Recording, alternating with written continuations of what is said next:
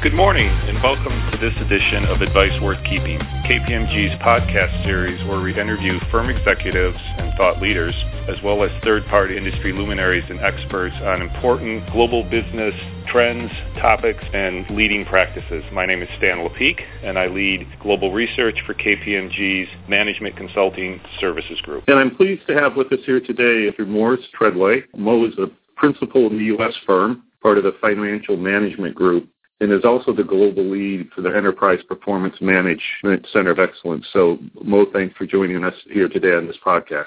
Sure, happy to be on. For our listeners, this is one in an ongoing series of podcasts we've done around what are some of the expected top trends for 2018, top initiatives organizations are undertaking or should be undertaking, some of the needs to have success with those initiatives. So it's a pretty topically broad set of podcasts we've done around the various areas of focus and expertise of a series of firm executives. And then we'll culminate this with a webcast on January 30th we're reviewing some research that we've done on positive and negative trends, the initiatives, the capabilities required, and some general global macroeconomic type of trends. So maybe to start, Mo, based on your focus area and your travels, what do you see as some of the top positive and negative trends for this coming year from a client perspective? It's a good question. I, I don't know if I'd really categorize them as positive and negative as you talk about trends, to really reflect on what are we seeing as the challenges that finance is facing and the mandates that they're facing as business progresses. And we continue to see a very strong mandate and strong trend, if you want to call it that, on the pressure to reduce costs and identify new areas and opportunities to improve profitable growth. We're continuing to see a lot of pressure to deliver more insight with speed and also a lot of focus on improving forecasting uh, dynamics and accuracy. And what the CFO and finance is faced with with those is how can we deliver those capabilities and enable it with the emerging digital technologies that's really improving the speed, integration, and access of the information and insights to achieve each of those things I just mentioned. So the trend or driver that's really disrupting finance is also the same driver that's disrupting business models and operating models today. It, it is around the emerging digital technologies, but more importantly, how can they view that as an opportunity versus a threat and really enable those mandates and achieve those objectives that I had just mentioned. So I know you and your team have done a lot of consulting as well as market research and thought leadership around the idea of the future of finance. If you look at the three initiatives that you just cited, reduce costs, profitable growth, better accuracy in the use of data and analytics. Would that be the attributes of a focus area of a future finance organization? And then if so, what are some of the key things organizations need to do to have success at each of those three types of initiatives? When we look at the future of finance, there's a few key themes and emerging areas that evolve. One is around how do I integrate the digital technologies, the intelligent automation to drive a new target operating model for finance and across all back office areas and corporate service areas that an organization has. So that's not just looking at one particular area like robotics and doing a proof of concept, but really looking at it on an end-to-end process basis and integrating those technologies. So robotics, cloud, machine learning, cognitive, those type of technologies to really optimize those end-to-end processes. That can enable finance to operate with up to 70% less labor in the future, if not more, through that automation. At the same time, as I mentioned earlier, finance and CFO is expected to deliver more insights with speed and also help the organization to improve their forecasting uh, dynamics and accuracy. So how do you drive that more insight and speed of those insights for the business with so much less labor, with the automation that we just talked about? That's causing the second emerging theme, which is around insights and analysis. In that area, we're seeing the CFO and finance really having to step up to be that cornerstone of strategy, performance, insights, and analytics across the business, enable that with the data and analytics center of excellence, and also be that enterprise data steward across the business. All roles that the CFO has been involved in in the past, may have been a supporter of, but now we really see them as having to lead those areas. And that's driving a need for new skills and new roles that finance must take on as well.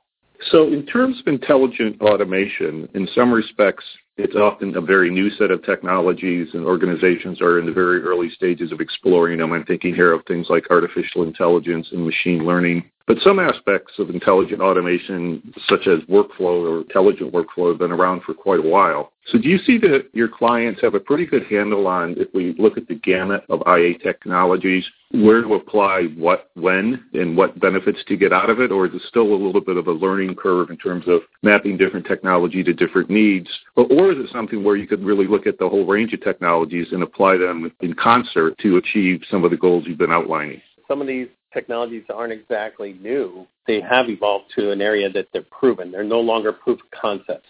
I think where finance has jumped into this almost head first is doing proof of concepts, doing pilots. For example, looking at robotics in traditional transaction process areas like journal entry processing or general ledger processing, looking at it in those areas and where they struggle is more on what should be our holistic enterprise vision as we move forward with intelligent automation. And with automation, the discipline and governance across end-to-end processes and having that end-to-end process leadership becomes even more critical.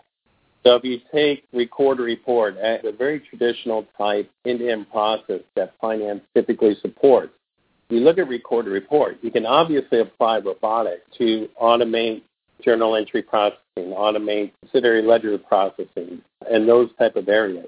Then you can enable the whole general ledger process with cloud technologies, not just ERP technologies, but EPM and other technologies, and integrating those across the cloud. That improves the data speed and access. That's where you really can reduce a lot of the efforts that companies have today around manually sourcing data, reconciling data, getting access to that data. That improves the efficiency. Then you can apply robotics again to really generate your standard reports that you create on a regular basis. Those are repetitive in nature, that they can be automated. So your standard reporting that you do every month around financial statement reporting or management reporting that's distributed out to everyone, and then apply machine learning where it learns from the data and the business to do pro forma analysis around that with natural language processing to do the analysis.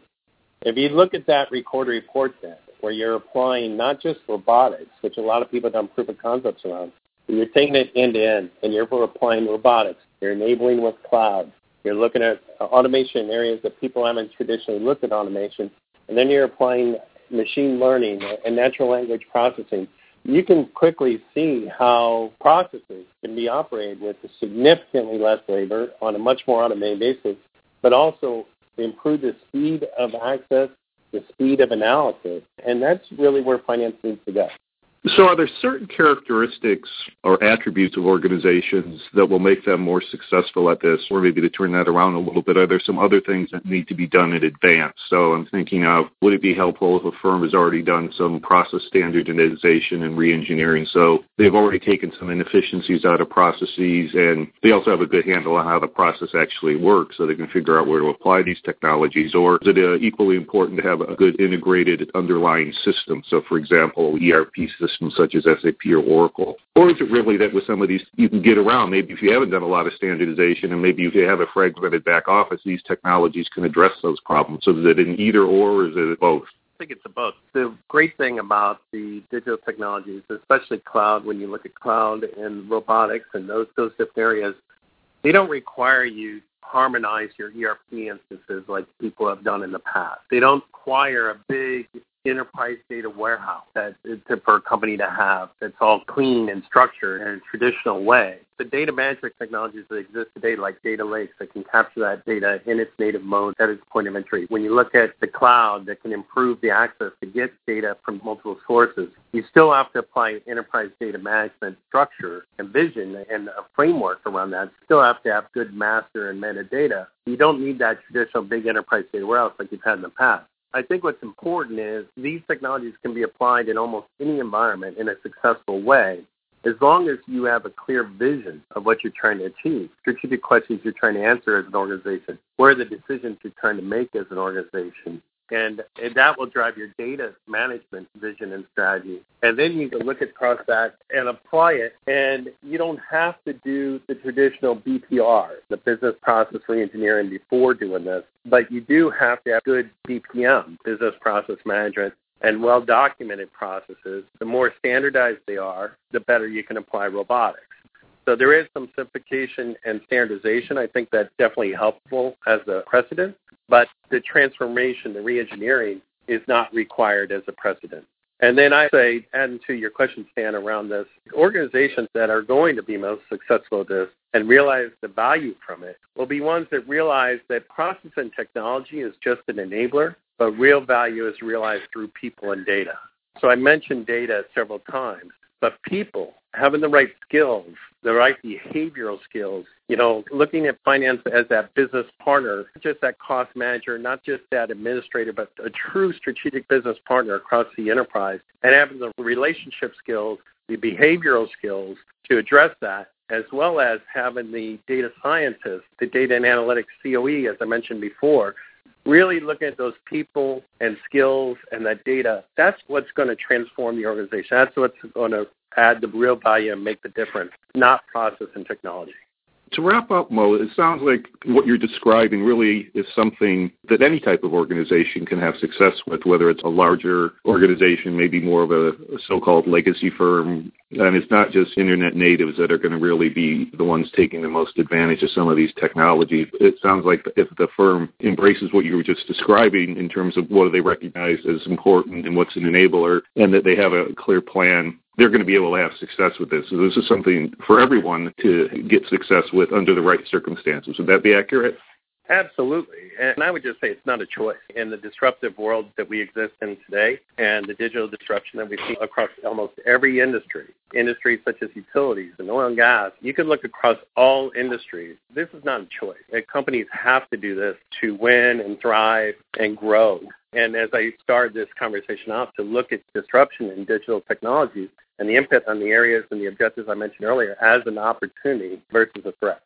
Okay, Mo. Well, great insights. It sounds like it's going to be a very exciting next couple of years for the finance organizations. Thanks for joining us here today to give us your thoughts on where the finance organization is and should be going. Uh, no problem. Thank you.